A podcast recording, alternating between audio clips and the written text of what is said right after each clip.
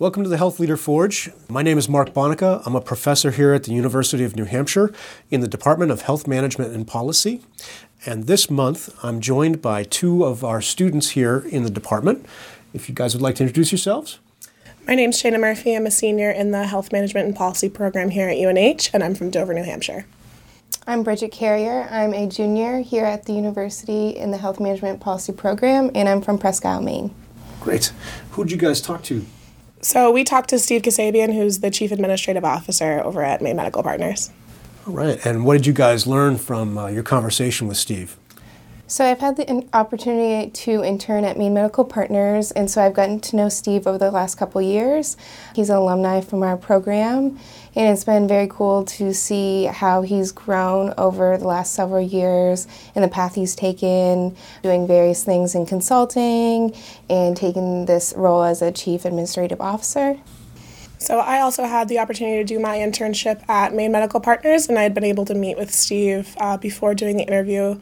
And I really liked being able to see his path. Some executives now have started in different careers and then found their way into healthcare, where Steve, coming from our program, went right into healthcare. So being a senior and going out into the workforce soon, it was nice seeing someone with a path throughout the healthcare industry. Great. I want to say thanks to the Northern New England Association of Healthcare Executives for their continuing sponsorship of our program here. And if you are listening to this podcast, would you please take a moment to leave feedback on iTunes, Stitcher, or wherever you are listening to this podcast? It really helps other people find us. And now let me turn you over to Shayna and Bridget, who are interviewing Steve Kasabian. Welcome to the Forge, Steve. Good afternoon. Happy to be here. You attended the University of New Hampshire and obtained a Bachelor of Science in Health Administration and Planning, which is now Health Management and Policy. Why did you choose UNH, and when did you know what you wanted to study? Okay. Well, I chose UNH. I grew up in Dover, New Hampshire. My dad went to UNH, so I had a sort of intention from the beginning to want to go to school where he did. I did not know what I wanted to be when I grew up, so I started as an engineer, mechanical engineer, and spent actually 3 years in mechanical engineering before changing my major to health administration and planning, as it was named back then. So that was kind of the track, and then the rest of it is history. So what internship experiences did you have at UNH, and how did it affect your career? A lot. So as I look back as to, how I got here and the paths that got created for me, my internship was actually at Exeter Hospital. In that vintage of time, that was a coveted internship. It just was one of the ones folks wanted. And I matched up well with the assistant administrator at the time, probably be called a COO today. Tom Sager was his name. And it was really that, a combination of time I spent with Tom and then subsequently time that I was afforded to work in their business office that following summer, that led me to have a bunch of experiences and meet people that later on were a series of handoffs in my career. And so it really genuinely started at Exeter Hospital and just sort of grew from there.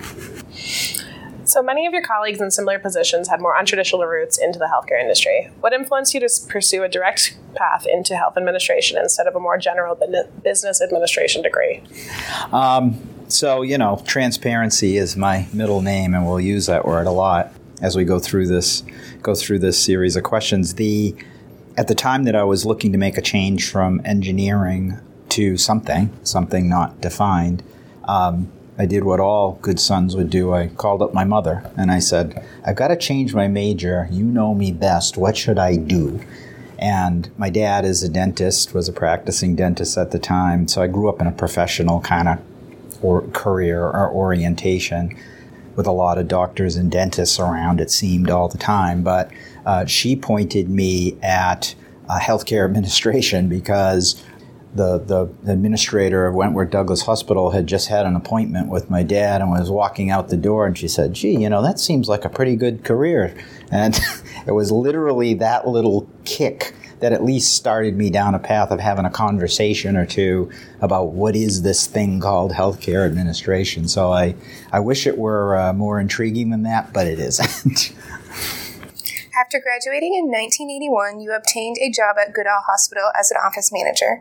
Tell us about Goodall Hospital and what your responsibilities were there. Yeah. So Goodall was the classic small community hospital servicing the needs of a population. I think at the time it probably didn't reach 20,000 people. It's like 14,000 some odd people, and very, very old hospital with a lot of roots in the community and a lot of pride in delivering healthcare there. I happened to know the CFO from Exeter Hospital and had spent that time working in the business office in Exeter, so afforded the opportunity to at least come talk to them about an open position. And when I got that position, it put me responsible for the billing office, registration, admitting, the emergency room registration, information systems, and the switchboard. And looking back on it, I always thought they were nuts to give this kid that much responsibility, but they did. So I had a pretty broad, array of responsibilities. It was a small hospital. I'm not going to remember how many beds at that point in time. I think it was a 40 or 50 bed hospital. So not a big enterprise, but looked big to me coming into it. So, how did your experience at UNH prepare you to be in a management role directly out of college? So this is one of the harder questions, because the honest answer is I don't know that it directly does. To me, the answer lies in the experiences you get afforded in internships give you that exposure. So a little bit of this is things you see and do as an intern, people you meet as an intern. All influence sort of how you view the world as a manager. I took a huge number of cues from Tom Sager. God rest his soul, Tom passed away. But his style I wanted to emulate. And he and I were similar in personality, but I watched him navigate Exeter Hospital and know everyone and talk to everyone. And I said, that's what I want to do. That's how I'm going to lead my life in this career. And so I feel like it, while the classroom doesn't necessarily teach you to be a manager, you got to live that, it sets you up to sort of see the people who do it well, or at least from my perception, we're doing it well, and created sort of a springboard for me to say, okay, I watch, I see, I do. So that's how I would connect the two. What was it like having so much responsibility in the first step of your career? I was not smart enough to know that I had so much responsibility that I shouldn't have. It was all new to me, and I was more about people. I continue to be about people and relationships, so I was afforded an opportunity to learn this stuff. What did I know about switchboards or data processing or those sorts of things? Really very little. We didn't even have PCs on campus when I went to school, so you can imagine, the leap here. But,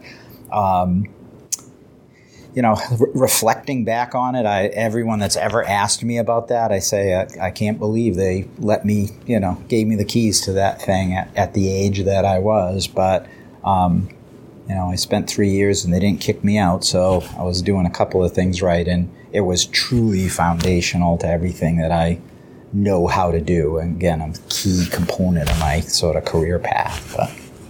In 1992, you became the practice administrator for Gynecological Associates in South Portland.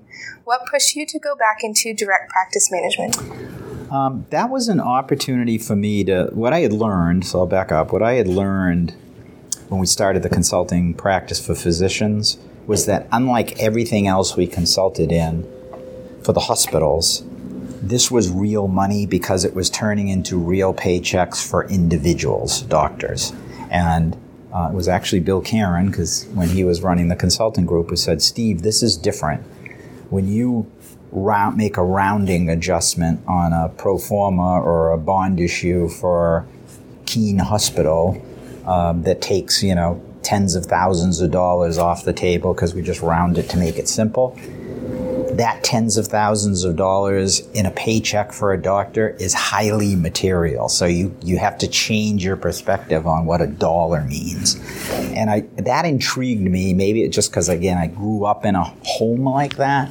But the notion of worrying about somebody's paycheck and making sure that I was helping them be successful just was a spark that really, caught my attention, and the ability to sort of drive me down even closer to the ground and work with physicians that, were really sweating, $5,000 or $10,000 or even $1,000 just was intriguing to me. So the opportunity to go to GYN Associates was that in spades. It was a private group. It lived and died on its financials and was progressive at the time in that they wanted an administrator who had the sort of business background I did. That was unusual in that vintage of time. It was mostly people who grew up in the practices who either had stayed, so they stayed long enough to run it, or they had some aptitude to make sure that the staff didn't kill each other, So I'm being a little facetious, but there wasn't a whole bunch of business background that commonly came. And so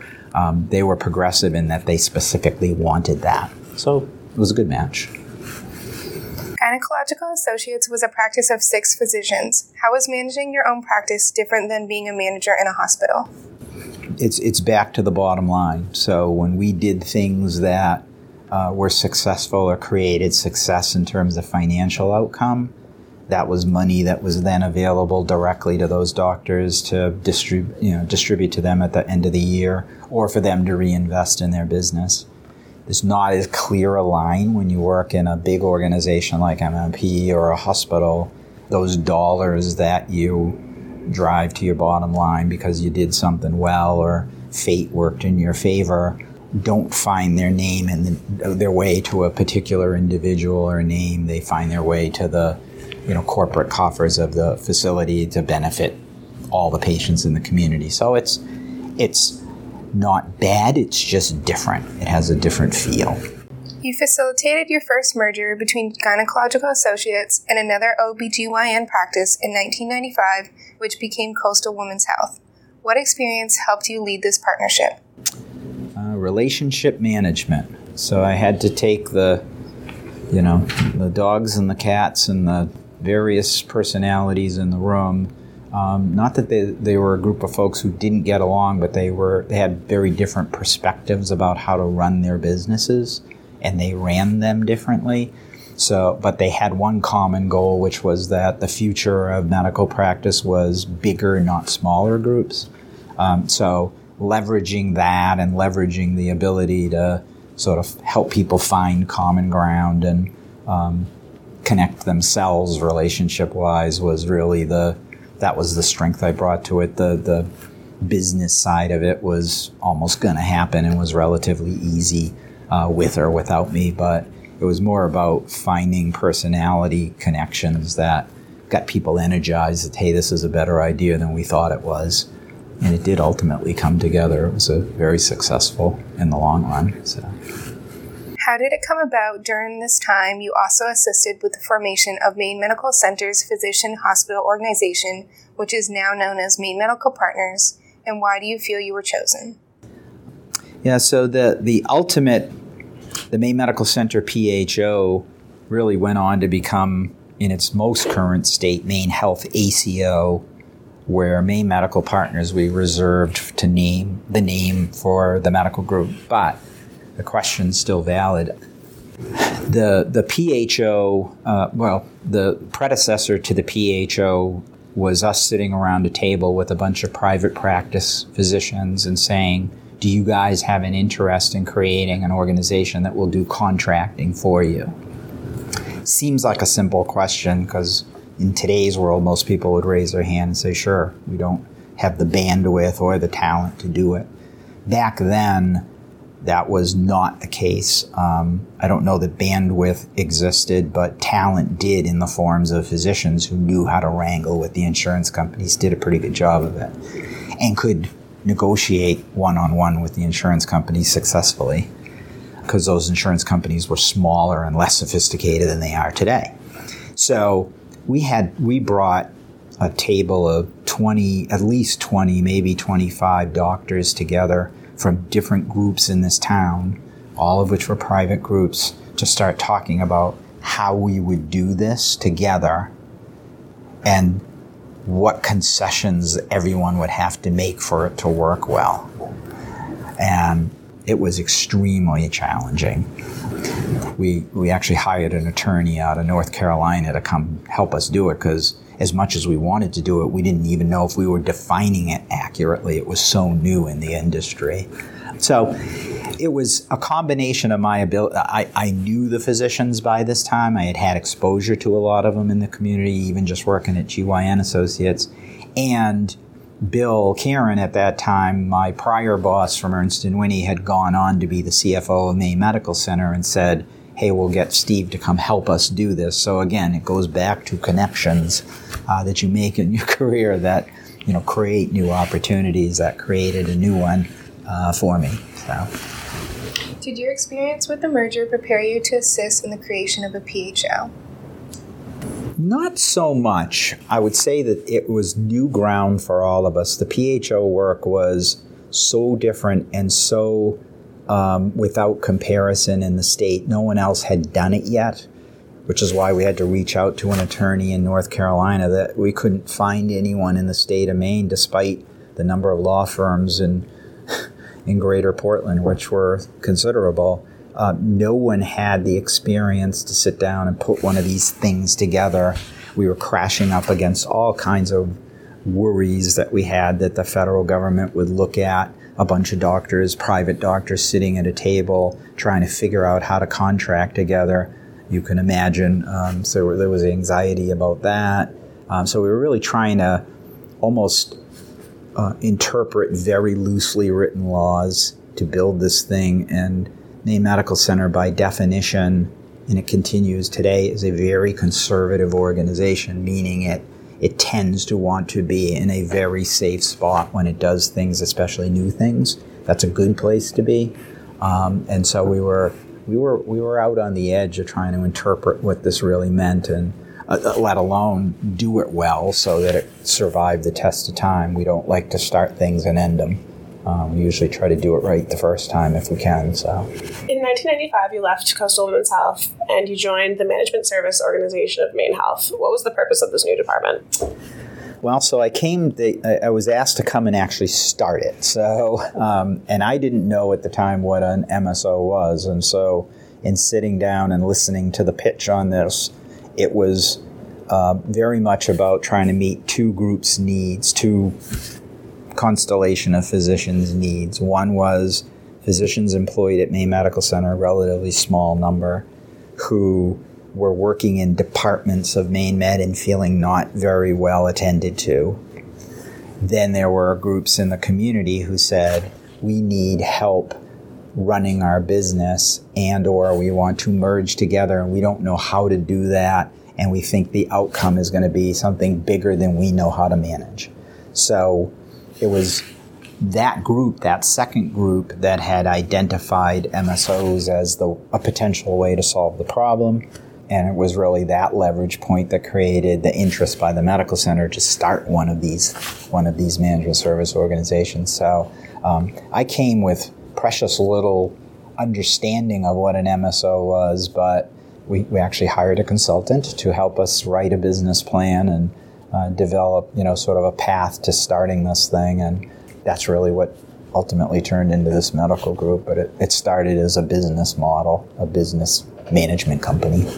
So what was your role in starting the MSO? I was employee one, so I was brought to run it, to start it and run it. So start it meant work with the attorneys and consultants to literally build it.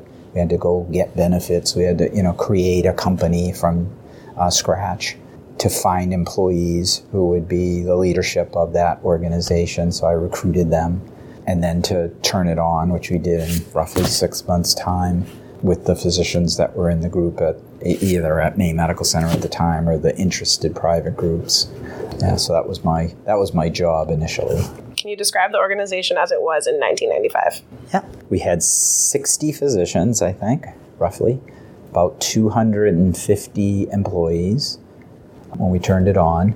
And we really, our central office, I think, was, six people as compared to what you roam around here and what exists in the CBO, et cetera. So, but it focused on three big chunks of business. It focused on employing staff and charging them back to practices. So we were a leasing company. We filed with the state to be a Maine state leasing company, so we could do that.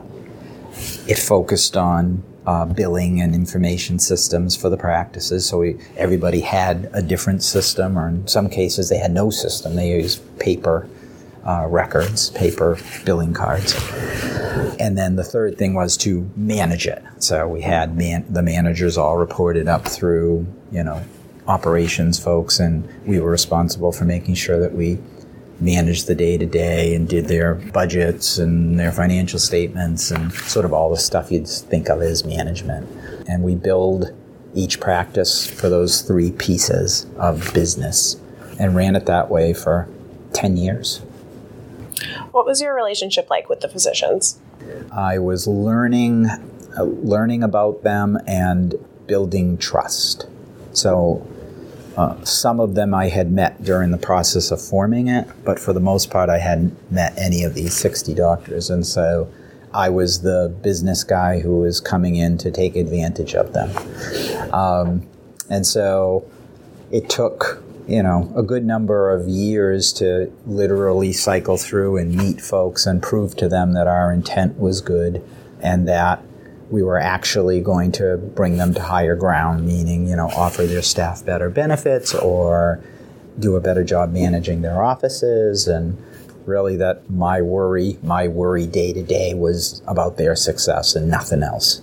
So I spent years doing that and creating trust.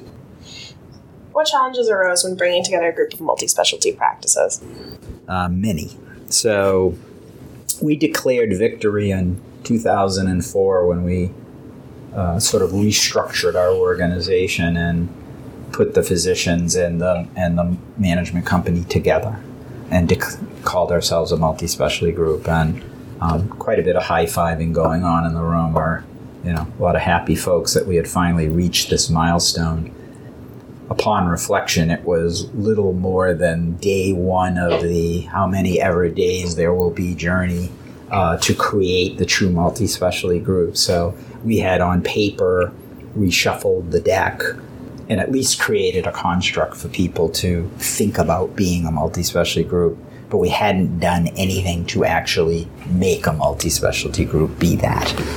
So that will be the challenge, and for as long as I do this, and I suspect people behind me do this, is sort of creating the esprit de corps, the worry that a physician has about a colleague who does something completely different than he or she does, but worrying about the endpoint. That's the heaviest lifting of all. Organizations that do a good job of that, they're the stars. We got a long ways to go. So what does it mean to be a multi-specialty group as opposed to a single specialty group? Well, it means that we take in our case, a wide variety of specialists and primary care physicians, and we glue them together, or we try to glue them together in a way that makes them think about caring for a patient longitudinally. So in the past world, call it the pre-multi-specialty group practice world, which was the common world in the vast part of the country, patients were subject to figuring out how to navigate that themselves. So I have my primary care physician, and he or she might send me off to the cardiologist, who will send me back and then send me in another direction and another direction. Hub and spoke. Wasn't even that sophisticated. Multi-specialty group, the real purpose of it, if you dig below all of the economics and benefit maybe that comes with scale, is to say we own the patient's life, we own their responsibility for their care, so we take care of all of that traffic control. Patients don't worry about that stuff. We worry about it for them and get them to just the right person at just the right time. As you mentioned, in 2004, the organization decided to integrate all the practices as one entity, creating Maine Medical Partners. How did your role change under this new system? At that point, I moved from being the executive director, I think it was my title, of the management company to the president of the medical group. And there was some discussion at that time about, is this the right model? Do we take this opportunity to find a physician to be the president of the medical group, and we'll figure out something for Steve to do? But we were, I think, young enough in our growth curve, and I'm not going to remember the exact numbers, but I think at that point in time, we might have been 100 or 120 physicians. The real growth hadn't happened yet. And I had spent 10 years, cultivating these relationships, so people were pretty confident with dealing with Steve, that I was the familiar face. The notion of dropping somebody new into the mix, doctor or otherwise, was less appealing than leaving the non-physician in the role of president. So that became the transition for me to the multi-specialty group position. For the next several years, MMP actively acquired the majority of the practices it has now. Can you describe the process that MMP uses to decide whether or not to acquire or open a practice? So it's changing. Our initial process was very much reactionary, and I think this, if folks are honest across the country, they would say that's probably how all these groups came to be, the hospital-employed groups. To some extent, it's preserving your market, and there was less about that for us. We didn't have competition in our marketplace for groups. We didn't have another hospital trying to buy a group that we wanted to acquire, for example. What we did have was the risk that physicians were going to leave the community altogether. So our neurosurgeons were the first to kind of come and ask about membership in our group. And the real fear at the time was, if something didn't change in their business and they didn't end up with some help supporting their practice, that they were simply going to break up and go to different corners of the country. And they were very mobile folks. And so the idea that there could be no neurosurgeons in Portland, Maine was frightening to Maine Medical Center and to the patients of Maine. So that was the introduction. Over the course of time, there was less and less of that, and more of, is this a group we need in our multi-specialty group? How much do we have to worry about the services not being provided, that sort of thing? What cultural benefits exist when we bring this group in or not? How oriented are they to us versus, maintaining their sort of, we like to be employed, but we'll run our own show perspective? And there was a lot of discussions like that where we had to look people in the eye and say, we're going to tell you it's different. The decisions you make today, because you own it, a lot of those go away because you're part of a bigger thing, and others will help you make those decisions, and they might not always be the ones you'd make. So we got better at having the conversation and better about prioritizing that over, oops, we better buy this group because if we don't, they're going to leave. What issues were you faced with acquiring this many practices in such a short period of time? We ran out of bandwidth. We ran out of hours. They're a lot of work. It's a lot of work to bring a group on. Months and months of getting to know you meetings and learning about what's important to those groups, learning about what they worry about day by day as far as their employees or their paychecks or services that they want to render or want to keep rendering that maybe we don't know if we want them to keep rendering in their offices, developing new programs. It's a very long, exhaustive process, and we were doing them. In some cases, they were overlapping, and so we were in the process of acquiring more than one group at once, and we simply didn't have enough people to do the pro formas, or to be over there doing due diligence, or be in enough rooms, because there's many meetings that kind of spawn out of this stuff. So mostly just bandwidth. Other than that, it was fun. In 2012, MMP was nearing 500 physicians, and you decided it was time to also recruit a physician president. You then developed a dyad structure and took on the role of chief administrative officer. Can you explain this leadership style and why MMP chose to go with this untraditional route? Yep. So when we get up to, at that time, probably not quite 500, call it 400 physicians, we looked at each other and said, well, we talked about this before. There was going to be some crossroad in terms of the size of the group and or its needs at that time that was going to drive us towards, that would drive us towards needing a physician leader, which was the common model. You know, we would look across the country at groups of that size and certainly bigger and almost exclusively see physician presidents. So it wasn't a surprise that we were having the conversation, not to me anyway. The chief administrator role was actually a decision that our CEO of the hospital, an idea he came up with. We were leaning in the direction of a chief operating officer, but that didn't seem to be a good fit because we wanted to take all of the business stuff, including finance and all of that, and keep it under that one person. And that was a curious fit for a COO. So Rich actually came up with the title of Chief Administrative Officer to try to broaden the responsibilities. And I told people that I didn't care what they called me. As long as I got to come to work, I'd be okay. But so it was really Rich's foresight on, you know, looking out and talking to some of his contemporaries in big organizations who said, well, we actually have these CAOs, and this is why we have them, and describing that to him that created that title or that opportunity for that title. So what was it like being half of a dyad? It's great. I mean, that model permeates our organization completely. So we rely on teams of physicians and administrators to work closely together and make good decisions. What it means is that if you match up well, it works really well, and if you don't, it's really, really hard because you are truly you're almost operating as one brain on topics, which is challenging when you're not in the same sort of intellectual space or perspective space as your colleague.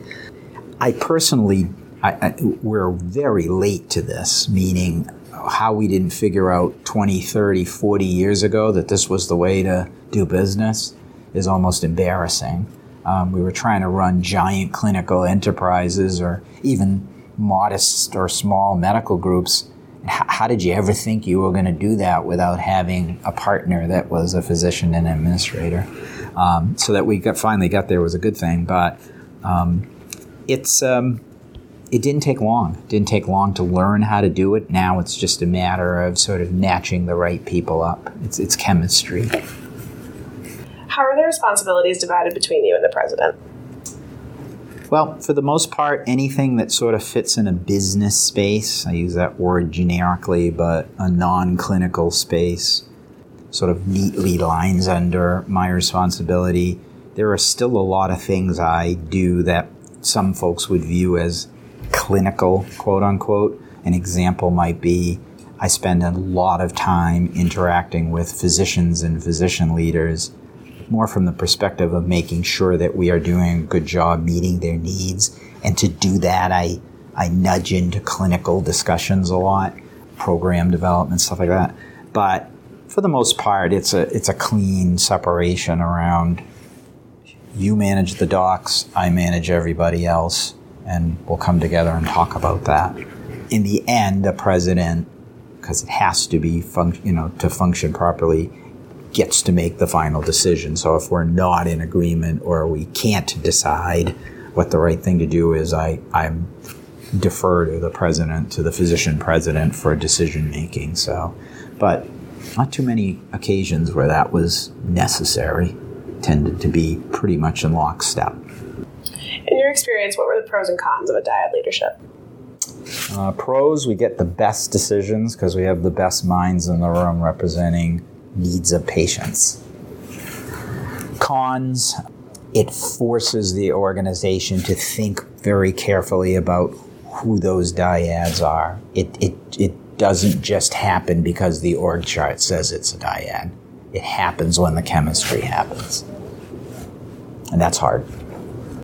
Tell us a little bit about MMP and the major services it provides. So we continue this many years later to those three buckets of work that I described. We keep, that's really largely what we do today. Difference being that we bear the responsibility ultimately for the success of the enterprise, the bottom line of the medical group, where before we were really a charge to the medical group. So I only had to worry about doing a good job managing them, not necessarily what their budget ended up, or how they ended up looking against budget. So, you know, we're very focused on our budget. We're focused on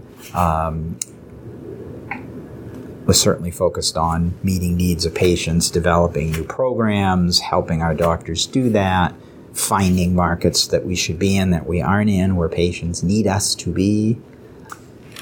We continue to do an ever more so work with other Maine Health Hospital medical groups, because the Maine Health System looks at MMP as sort of the big anchor store of physician practice management.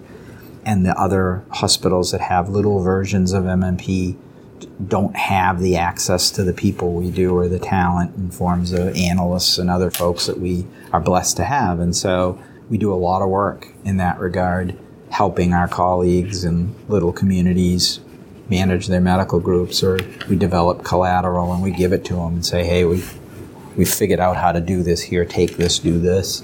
And that's one of the most rewarding parts of this job. I love doing that. So. What does the organization look like currently, and what do you hope it will look like in the future?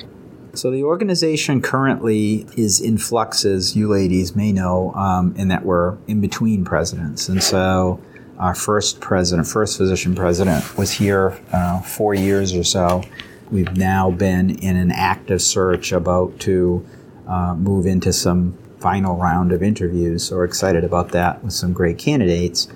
I bring all this up because I think the physician president will set a huge tone in terms of what things we worry about in the next 5 years. And it might be, you know, highly oriented to creating a tighter culture, or it might be highly oriented to growth and outreach, or it might be both of those things. But so we're a bit in that space you get into when you know a new leader's coming, but you don't know who and what their bias necessarily is. But everyone's excited about that. They're excited about, you know, someone new at the wheel, and any of those challenges are exciting to us. We just don't know what path we get led down. So, but the future I think ultimately will be one that takes Maine Medical Partners and combines it with the other medical groups in our health system to create one big medical group. Much easier said than done. Mechanically, it's probably not all that challenging to do. That's a bit of an understatement, but the real challenge is, you know, if we think culturally it's hard for MMP to figure out how to be MMP, imagine what it is when you have 5 or 6 versions of it trying to figure out how to be Maine Health Medical Group. But I do believe that's our future. I will be almost amazed if we don't end up with a single medical group. And I think we have to go there because our physicians work so closely together in all these communities. The notion that they aren't on the same team, I think, gets in our way from time to time. So it's an easy barrier to knock down. Got to figure it out. What does the administrative team at MMP look like, and how is it unique from other healthcare entities? It probably looks very similar to most entities structurally. I don't think we're doing anything too wild and crazy in the org chart. The advantage we have over everyone that I've ever talked to is that our folks come and stay. So the senior leaders of this organization, myself and Monica and Ken and Jeff, for example, that crowd of leaders for our sort of big buckets of business, collectively have over 80 years of experience just at MMP. No one else describes anywhere near that kind of maturity of and consistency in leadership. So that's a defining difference for us. It's part of what propels us with the docs, because they deal with familiar faces, people they trust and know. it makes my job really easy because I'm dealing with people that I trust and know and have worked with for so many years. So that's a distinguishing feature. That's the thing I would least want to give up of all things. MMP now has many primary and specialty care practices throughout Maine. How well do you feel MMP serves the population? Exceptionally well. A challenge we have is that because we attach so directly to Maine Medical Center, its mission is our mission. And so we are committed to and always have take care of all patients who present to us regardless of their ability to pay. Private practices can't do that. They do it in various ways, but they don't have the unending ability to simply absorb the cost of a patient. At some point, they have to shut that access off. So with that challenge comes, great reward in the form of knowing that we're reaching, as deep as can be reached into this community, taking care of people who really need our help and can't find it anywhere else. We also have certainly the largest group of specialists in the state, and so across our group, we're often the only ones of those in the state. And that has a certain responsibility attached to it. So we have to learn how to worry about our environment and our organization. At the same time, we have to worry about all the communities in Maine, because that's the only way those patients can find access to pediatric specialists, for example. We've got them all. And so, or certainly the vast number of them. So that I'd say because we view the world through that lens, it unburdens a physician with worrying about things like what insurance somebody has, and it lets them focus exclusively on the patient in front of them, period. I think that's a great endpoint. The average age in Maine is more than 6 years older than the U.S. average. How does this affect the organization as a whole? It hasn't yet, but we talk about it a lot. So that's my editorial on we haven't figured out how yet to get in front of what is a very gray state and worry about things like geriatrics and some of the specialty services that are just very focused on caring for aging patients or aging population. We have those programs. I just feel like we haven't placed them properly relative to the question you just asked. So we all know, because we look at the data and have looked at it for 20 years, that there is a tsunami of gray-haired patients who is going to hit us, and it's not that far away, and they have needs, and those needs look like some of the things we do, but they look like a lot of things we don't do. And figuring out how to get ahead of that and how to be proactive, especially in geriatrics, which is a very broad area of medical practice, I think is our biggest challenge. Right now, folks are trying to figure out how to balance making money so we can keep the lights on with worrying about the future, and those don't go together well, because our friends in Washington and the Medicare program are not aimed at wanting to pay us more money. They're aimed at wanting to pay us less. So that's a challenge. How has the implementation of the ACA affected MMP? It has helped, politics aside, by creating ways for patients to have insurance or obtain it. That helped us have greater access, greater compliance, because patients had the confidence they could come for their appointments, helped get us paid at least some amount of money, where before that money those bills turned into bad debt because folks didn't have any money to pay their bills.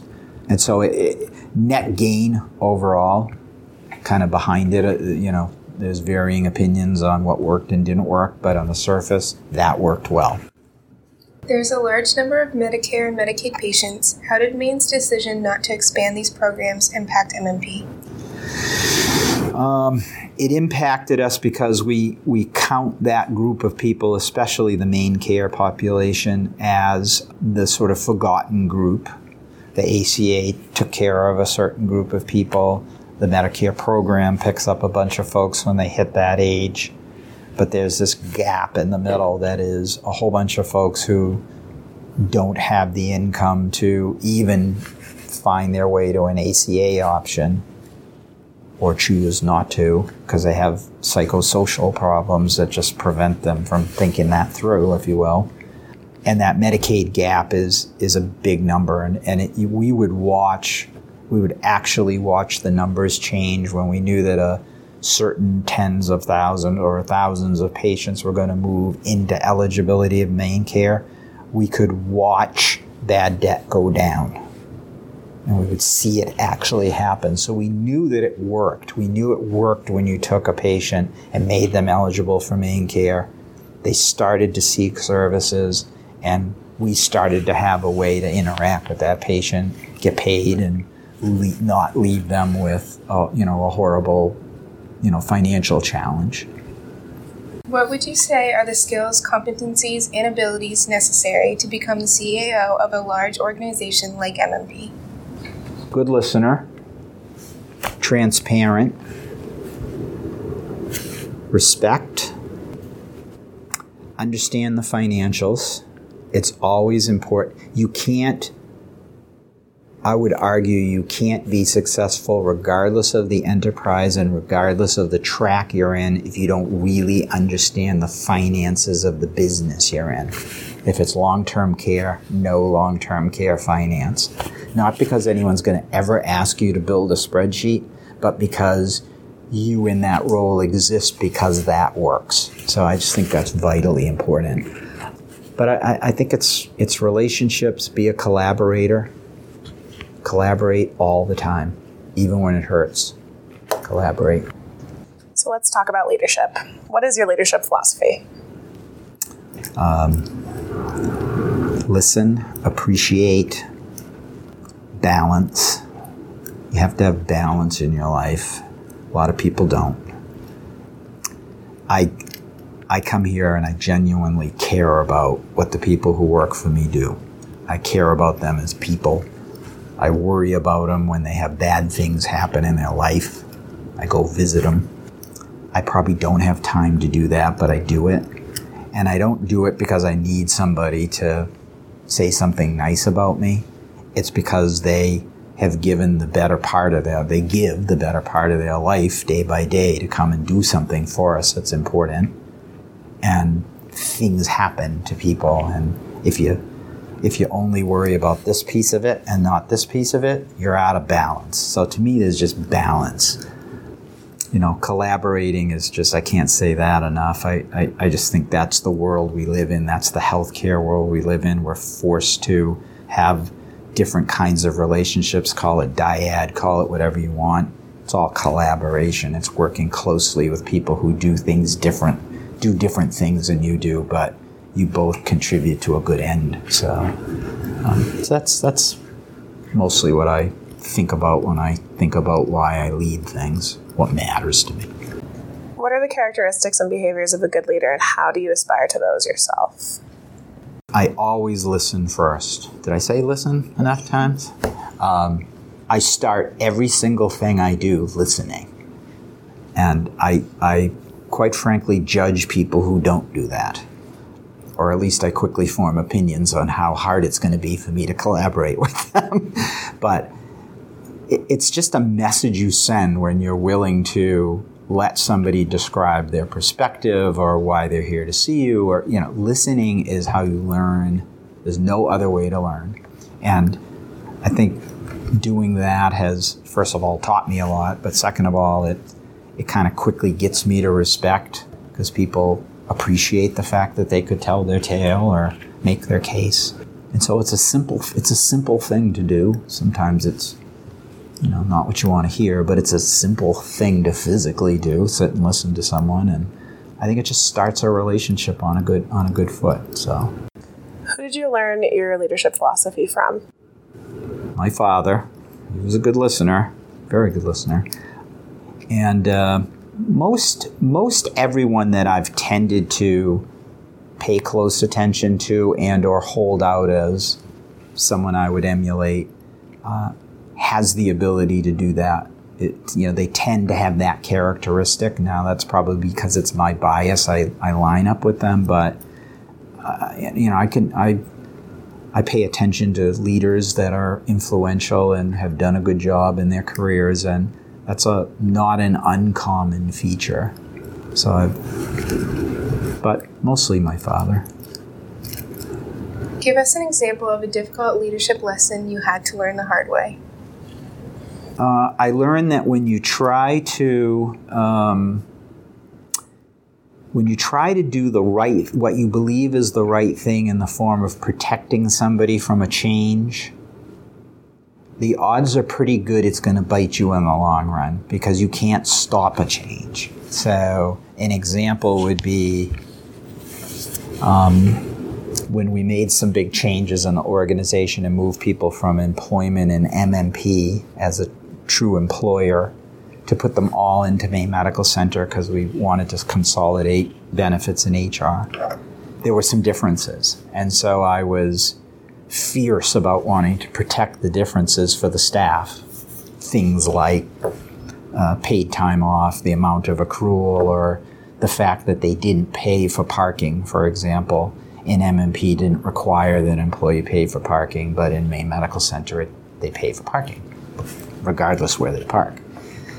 So I was successful, quote, unquote, in having those things not, carry over as differences, which was fine, except that when all the new people came, they looked like everyone else in Maine Medical Center and didn't have that enjoyment of different PTO or not paying for parking, which then creates an inequity in your organization that, no good deed goes unpunished. And so things like that, equity is just super difficult to manage to, but it taught me to stop and think about future state a little better and not worry so much about the in-the-minute, protection of my staff.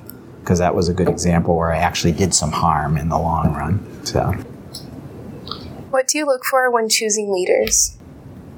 Well, I look for people with that I believe have a complete orientation to team, aren't particularly motivated by their personal aspirations or even necessarily their career path. Though you really want that ultimately, I don't want that to be the driving force.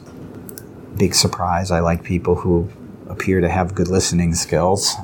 And other than that, I sort of look for personality traits that's just me and, features that I know match up with my style.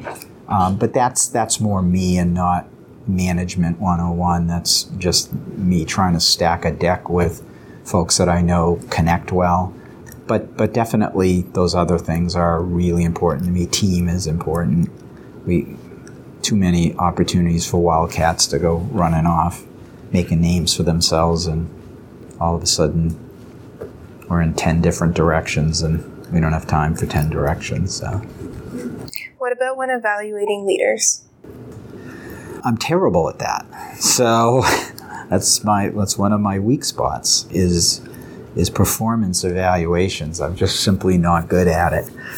But I'm looking for those things. I'm looking for the evidence that in the goals that person accomplished, which presumably align with MMP's goals, how good a job did they do bringing our team together? How did they, what resources did they draw in to do their work? We have a lot of overachievers here. It's a good thing and a bad thing, but we have folks who will simply pick up work and do it, and they'll do it and do it and do it, and that's great until the bus comes by and picks them off or the train hits them. It doesn't leave you with an organization that knows how to do the work, and so I'm all about making sure that there's a group of people who really problem solve. We problem solve as a group a lot, maybe more than we should, but I know that in the absence of any one of us, folks can pick up and keep going. And I think that's just important for any organization to worry about. What are the most common mistakes of junior leaders? racing to the end, to the conclusion. So, and it's almost unfair to say it because you got to live through that experience to learn it. But I think any junior leader doesn't have the benefit of getting their knees skinned or, you know, making a decision that they got to reflect on as probably not being a good one. So, so that the mistakes get made is part of the process. I guess ultimately it's those folks who take those and turn them into new action, you know, better ways of doing business, if you will. Those are the successful folks, the ones who sort of rinse, repeat their way through a skill or a style. That's rate limiting. I think those folks will always find homes in the organization, but they'll tend to bounce around. They won't embed in a team. What is organizational culture and why is it important? Yeah, it's vitally important. So it's the thing we most have to work on with our new president. I'm hoping that our new president comes and sticks to that like whatever the strongest adhesive there is in the world, because it's the place where it's our weak spot. We have, I think, a strong culture within the administrative ranks. So I can speak more directly to that. That is one that we prop each other up. So it's, if you want to call it team or I've got your back, call it what you want. But this administrative organization works extremely well together. And I have zero folks in my office talking to me about some worry about a coworker in this administrative office. Never happens. That's unheard of. And it's just because culturally we work together very tightly and the common goal is the common goal. And so it's taken a long time to find people who think like that, but that's what this organization is. So how do successful leaders shape organizational culture? Live it. Just it's how you are as a human. I am often critical about things that are flavor of the month, meaning, you know, values or, you know, and it's not that they aren't bad things to worry about. They're the great things to worry about, but they don't install as quickly as organizations want them to install. Here are our new values. You know, they're on a piece of paper and, you know, we keep sticking them in front of you and eventually you'll stick to them. It takes way longer than that. And I believe personally, it's how you come to the job you're in. It's how you were brought up. It's how you live your life. It's what you do when you go home. It looks no different at home than it does at work. Those are the things that are important to you. So to me, that's what that stuff's about. So. But I recognize that organizations need to package it. And so for us, the colored circles with the values is our packaging of that. But it's how people live their lives. If you had to pick one book that early careerists who aspire to be a senior leader should read, what would it be? I would, I don't know if I can get to a book, but I can get to an author. I think in current times, Atul Gawande is probably the most influential healthcare leader we have right now. And having lived through cycles of folks who got described as that, who were not physicians, by the way, he's so far out in front of those folks it isn't funny, and has I think a very good way of taking this stuff down to a common denominator. He has found all the basic problems in the health industry, not meaning there are easy answers, but he's found them for us. And so anything he writes, short or long, I read it and always get something out of it. I just think he's a man for our times right now and change. What advice do you have to early careerists who aspire to lead a healthcare organization, perhaps a system like MMP? Be a good listener. Yeah, I would say be prepared to work hard. It's hard work. I worry a lot about folks like you guys because I see how hard it is now compared to when I started. What I thought was hard work then, or I should say what I thought was challenge then, is nothing compared to today. So the things we worried about 25 years ago as being the new rules at Medicare that were coming out that we had to figure out how to adapt to, absolutely nothing compared to the challenges of today, so which I can only imagine then become, you know, even greater challenges of tomorrow. So it's hard work. It's really hard work. So figuring out how to step into it and knowing it's going to be a challenging industry. You guys have watched, we work hard around here. You know, the hours are long. Part of that is because our role with physician forces some funny hours.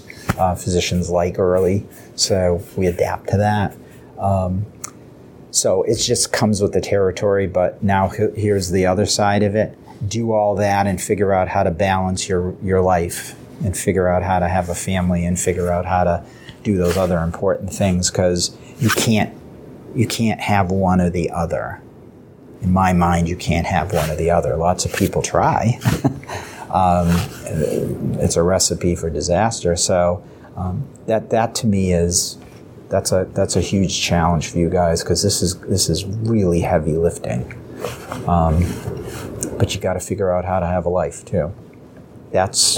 I have that conversation every day with people around here, trying to make sure that they have a life too. So, thank you. Thank you. This was fun. Appreciate all the questions. You've been listening to the Health Leader Forge, a joint production of the College of Health and Human Services at the University of New Hampshire and the Northern New England Association of Healthcare Executives. Please go to our website, healthleaderforge.org, for more information or to leave comments about today's podcast. Look for Health Leader Forge podcasts on iTunes, Stitcher, SoundCloud, and other podcast distribution sites. Thanks for being a part of the Health Leader Forge community, and we'll talk with you again in about 2 weeks.